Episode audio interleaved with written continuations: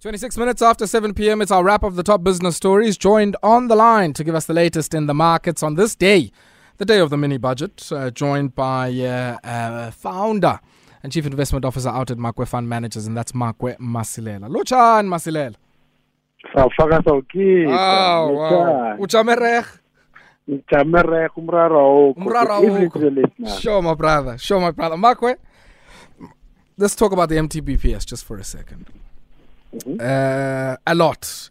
Uh, and I think a lot of people now are saying, ah, man, but the e-tolls are going. And I don't know, man. I, I haven't looked in any great detail, and maybe they are going. But um, the language, I guess, in the speech that was delivered was quite cryptic about uh. So let's start there. That might be a good place to start. ziyahambe i-tolls Yeah, yeah, hamba, but tolling of the roads, I hambi. the question is we'll pay for that in another way or form whether it's going to be e-tolls after a right consultation is another story Yeah. or they're going to raise that money from other uh, uh, sources. But yes, even the maintenance thereof, money has to come out somewhere. But that dark cloud that has been hanging over, you know, most people, then at least for now we can say Yahamba, because the government said it's going to be paying what, 70%, and then the Gauteng province will pay 30%, but going forward, Gauteng province, they have to find a way how are they going to go ahead to maintain those kind of roads. But, so but the finance minister, Namakwe, even makes a suggestion on how they could go ahead. He says you could fund any additional investment in roads through existing electronic tolls or new Yes. toll plazas or any other revenue source. So you're right. Uh, it might not be collected via the gantries that we had, or it might even be collected via the gantries because electronic tolls, I assume, are e-tolls. Uh, Yeah. Unless I'm missing something, yeah. But there, but there's a third option, another form of locus of revenue, another source. And we know- Yeah, but we know that when it comes to e-tolls, Mm. the gantries, people have been totally against them. Yeah, and no, it was the process that was followed, stuff like that. Mm. But hey, you can do a combination, you know? Sure, Marco. I, I think for me it's the principle. I get, you know, people uh, maybe are saying, ah, it's no longer Nazir Ali or, or whoever was at SANRAL who was trying to shove it down our throats at the time, you know. Um, Yeah. uh, but at the end of the day, it might be a different Lakasha, but it's Lakasha nonetheless, right? No, definitely. And are we having good roads, especially when it comes to our freeways? Definitely we do. Yes. Are they worth maintaining? Definitely they are. Must we continue to maintain them by all means? And must we fund them? We should, we should find money somewhere to fund them. User user pays. It, it, it only makes sense. Ungangifaka Sure. Hey, but I get Marco. I want us to also talk, and uh, we'll certainly pick up some of the big things there. But SOCs quickly, uh, you know, some allocations there. Talk to me about this return to service of old locos. What's happening at Transnet? Because the moment I, the last time I heard return to service was when Eskom was returning plants to service, uh, and these are some of the plants that are, are clearly misfiring at the moment. Some of them. The long and short is that our port terminals, our Transnet has not being operating 110%, all because of maintenance, all because of old storage, and no investment that has been put into this whole thing. And we know that if they're not operating 110%, then it's costing us a lot of money. So we have to optimize this whole thing. And somebody said it nicely the other day that, you know, Transnet is another Eskom in the making. If we don't tackle it now, we'll get to a point where now we have every now and then to give them money, try to make sure that things that could have been done 15 years back, we are rushing to try to do them today. I, you see, Transnet is different like, way because uh, you might have an alternative energy source, you know, uh, if uh, you're a firm. But I don't know if you have an alternative rail line. You go to Maputo, ask Grindrod. Green Road, they've got their own rails. Grindrod, they are using Maputo. Mm. People have started using other. People will find ways. Those Sure. to be more difficult as it is now. The issue of trains, people have managed to find alternatives. Here we are, we've got trucks. It's coming at a cost. co- Whether it's a cost from the companies because of transportation costs or our roads, but here we are. People are now using trucks to move things around, and it's not supposed to be like that. So business, as we usually say, they like certainty and they find a way to work mm. around that. And yes, unfortunately, most of it are not. It becomes very expensive.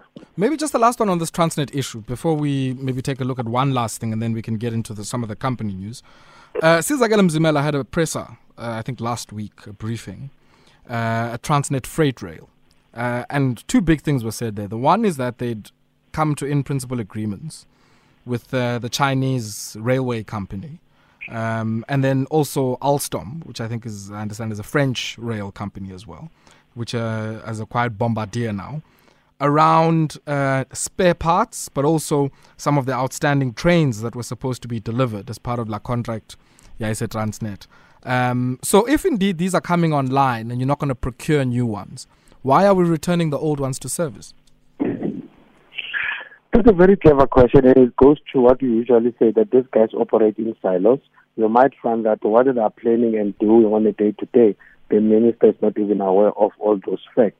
You know, they just worked out on this whole budget thing. You know, we know it's a process. It takes months for them mm. to come to the speech that we had today, and I won't be surprised. You know, because you are right. It doesn't make sense if that's the case. Yeah, it's an interesting one there. But let's uh, talk about uh, motor vehicles just for a second. Mercedes Benz put out their numbers earlier on today. Uh, I don't know what you make of this, uh, Makwe. I know you are the target market for this kind of, uh, uh you know, brand. Uh, this kind of German, this kind of German uh, automotive is your kind of thing, I would assume. they've got their third quarter numbers, uh, Makwe, that have come out. Um, earnings coming up 83 percent uh, and these guys are selling battery electric vehicles, which I assume are high margin. And that's yeah. something that's lifting up their numbers. And you know, it just shows you, uh, if maybe you want to relate this with the likes of your Richemont, the likes of your Louis Vuitton, that people continue to spend on luxury goods, mm. you know, as we are complaining that the economies are not doing okay.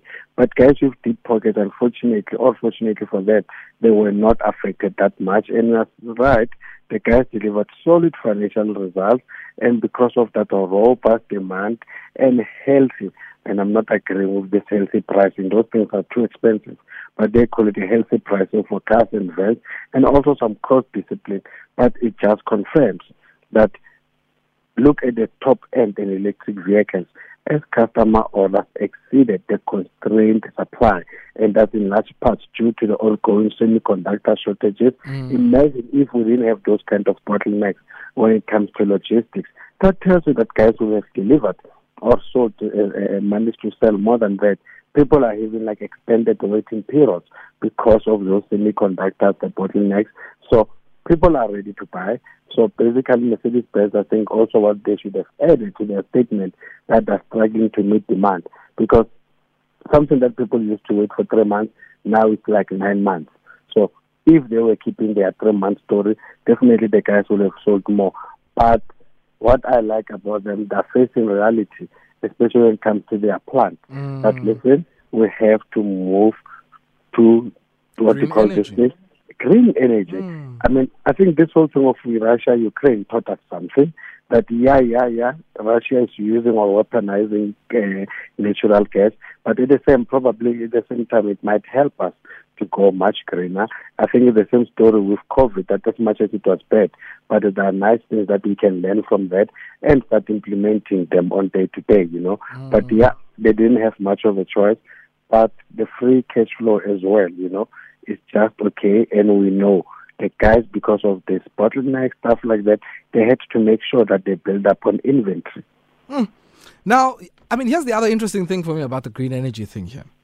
Uh, just if I can place it in context. Um, these guys are investing in a wind farm next to their operations with an output of over 100 megawatts. Just to place that in context, our wind program here in South Africa I understand, has a cap like per project of 140 megawatts. These guys are saying this 100 mega or more than 100 megawatts is more than just 15% of the Mercedes Group's electricity needs in Germany. Yeah. And they're gonna, just this one company will invest in 100 megawatts. T, now we say in South Africa, as part of the national program, uh, that uh, will choose maybe 11 bidders. Each bidder gets 140 megawatts each. I am 11. I am 11. Yo. AMA, uh, AMA levels. Ah, and it's very interesting because that's only more than 15%, you know, of the electricity needs in Germany. Yo, yo, yo, yo. But I think it goes back to AMA level. Yeah, I think so too. I mean, I think that's that's the main thing that uh, we're not comparing apples with apples here, but that's fine. No. That's fine. We'll Makwe, get there one day. let's talk about apples and uh, chips and uh, cheese and meat and juice, famous brands. I was telling my, my colleague Andile here that um, you might walk into a mall and think, um, you know, you are, I don't know how to put this. You think you are, hi, today I'm not going to go and eat at Steers. Today I'm going to go and eat at Fishaways. I'm looking for a healthy alternative. And get Mm. thatha imali yam kwaba base Steers, these are Fishaways. okanye ndithathe imali yam xa ndibhekile ndiya Paul instead of uh, another place. Uh, but all of these seem to be in the same tent and in the same family. Definitely. I mean, they've got almost how many? 17 restaurants brands, and they've got a network of almost 2,850 restaurants. And you name them, you are Mugg & Bean, you are Mm. Turn 'n Tender. I mean, Tina, we know the Wimpys of this world, you know. You guys are doing the polls, you know. But their integrated supply chain is made up of also manufacturing, so logistics, a retail operation, and that is to support those brands. And what's interesting is that since the removal of all COVID restrictions in June 2022, the in the restaurant industry has seen a positive shift in consumer behavior as customers return to restaurants, resume travel, attend sporting events. Bega Isowoti Derby is sold out, so people are Mm. going into the sporting events, and this has supported improved restaurant turnovers and restaurants marketing spend. They're selling more One- alcohol, it seems, as well. Exactly, and the marketing spend has to had to increase because competition is very serious Mm. out there. And as we know that while healthy eating continues to gain prominence, it is no longer driven by COVID nineteen, and consumers also seek indulgence uh, yeah, and comfort in their food choices. So. Raising But it- food and but it seems costs to me- It seems to me, Marco, just sorry on that. It seems to me that if I look at some of these um, numbers here, I mean, the leading brand segment, or your Steers, your Debonairs, your, which I would think speaks to the middle market and even maybe lower end of the market, and you know, many of the small towns and so on. You'll find the Steers, you'll find the Debonairs, and so on. Yeah. Um, They are leading the charge not only in terms of the you know absolute scale of the revenues involved compared to the signature brands, some of the ones I mentioned, you know, Opal and Lexis and so on. But they also have much better margins, both on the marketing fees and also for the logistics and manufacturing side of this business. Uh, so it seems much like with what we see even in clothing retail, um, and we were talking Mhm. about something similar the other day that it's uh, the bottom end of the income distribution and the middle part of the distribution that is seemingly holding things up. Ah, yeah, and it confirms what we've been saying, whether it's grocery or eating out, that more than 50% of our people spend more than 50% of their money on food. And whether we like it or not, I, middle to lower LSM, going out to a, a mall, whether it's month end or whatever, Mm. you know, just eating out, it's more of a treat more than anything. Sure. And those things, as we are saying, I mean, those things have been there with the town, you know. It's still there with you, Mm. whether now the malls are closer to us, but people still strongly feel that, listen, if I have to go out to the malls, as you said, Kuti, it's not like I'm not going to eat. It's a question of I'm not going to eat a steak, but at the Mm. So eating is there that you got to eat. Yeah, yeah. May- Maybe then, uh, you know, Mark, we're just a, a last one briefly. I want us to take a look at Mondelez. Uh, very interesting story here. Uh, firstly, I didn't know that uh, Cote d'Ivoire and um, the the West African nations of Cote d'Ivoire and I think Ghana, um, Yeah. I stand to be corrected, yeah, are some of the largest, like if not the largest suppliers of cocoa, like which goes into chocolate. And they are also the Yeah. people who've boycotted some cocoa summit that was happening in Belgium. What's happening here? Ivory Coast, I think, you know, and Ghana, because Yeah. those guys, they represent two thirds of the cocoa market. Guys are complaining, and I think guys have wised up.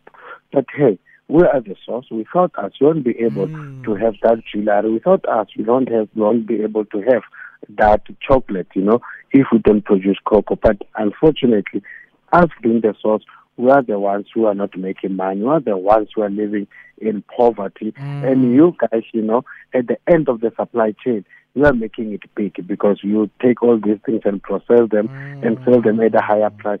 Can we please maybe start talking? Stop seeing us as you, us and you, but just as us. That we are a sector. Yeah. Can we please take care of each other? And I think if that principle can be applied in almost all the mm. industries, we'll get somewhere you know, because people Mark, hold, hold the. Let's do this. Let's do this. Hold the line, and uh, I want you to hold the line there. Let's take a brief break, and we'll continue on the other side. 17 minutes uh, before 8 p.m., and uh, we conclude our discussion with uh, Makwe Masilela for our business wrap. And Makwe, uh, I guess you were making the point there about, uh, you know, a boycott like this might be the start of uh, say, Ghana and Ivory Coast saying, well, respect us in this cocoa market uh, where a lot of chocolate is made, but also some other products as well from cocoa. But um, I guess, you know, Mark, we're not the kind of product, it's a luxury good, it's a discretionary purchase you know, if they stand up like this, not the kind of um, thing that would have the ripple impact that we, for instance, we saw during the OPEC oil crisis, you know, in the 70s, where the Arab oil producing countries said, you know what, if you guys are going to play with Israel, if you're going to, you know, go off the gold standard and make us lose our money, we will deal with you. Uh, and yeah. I think they've been respected since they did that. Uh, not the kind of moment here because I guess of the kind of product. you know, you'll undermine the way people are so addicted to their chocolate, how much they love that in their drawers, you know, stuff like that. Others are hiding it, but this is a very huge market, and I think even the pricing, it's easy for people to continue to buy it. You know, as much as discretionary, and I think I, my biggest point here is it just proves to you that people are not dealing fairly. If people from Ghana, Ivory Coast, they didn't stand up why are you only addressing the issues of farmers' incomes, access to education, and this whole thing of making sure of deforestation now? Why mm. now? Mm. You have to wait for them to stand up and fight. Why from the word go you didn't do things right? And it just tells you that almost everyone in their industry just have to look around yeah. and start to make sure that things are done properly. Because all along you think things are done properly, they offer you five rand, you think that is what the best they can offer you. All to find that the guys can even offer you more than that. But mm. you need to stand because it's just not fair.